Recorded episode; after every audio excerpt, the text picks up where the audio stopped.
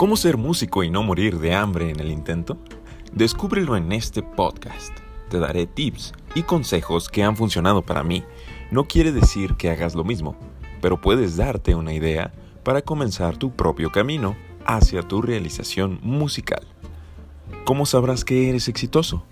Nadie te lo va a decir, lo vas a sentir.